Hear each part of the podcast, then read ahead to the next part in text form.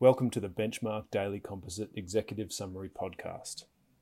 On Wednesday, the 15th of March, 2023, Hakea Holdings Pty Ltd versus Neon Underwriting Limited for and on behalf of the underwriting members of Lloyd's Syndicate 2468.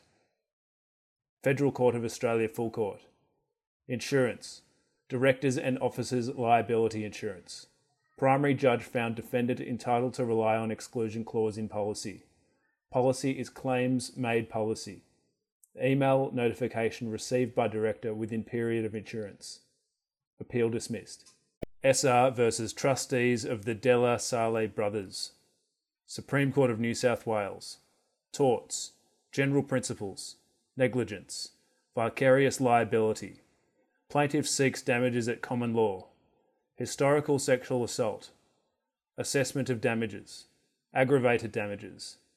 Judgment for the plaintiff in the sum of $1,330,304.60. Ratcliffe versus Horizon Glass and Aluminium Pty Ltd. Supreme Court of New South Wales. Construction. Where the contract existed between parties.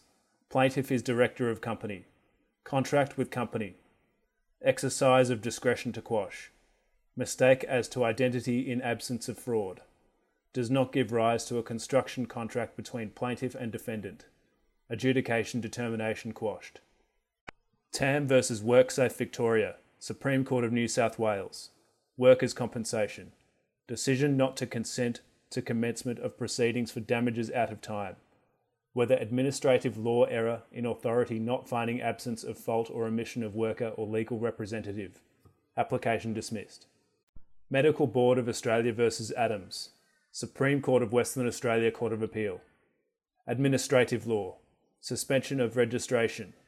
Whether tribunal's refusal to permit cross examination was error of law due to inconsistency with Section 32, subsection 6c2. State Administrative Tribunal Act 2004 WA. Appeal dismissed. Thank you for listening.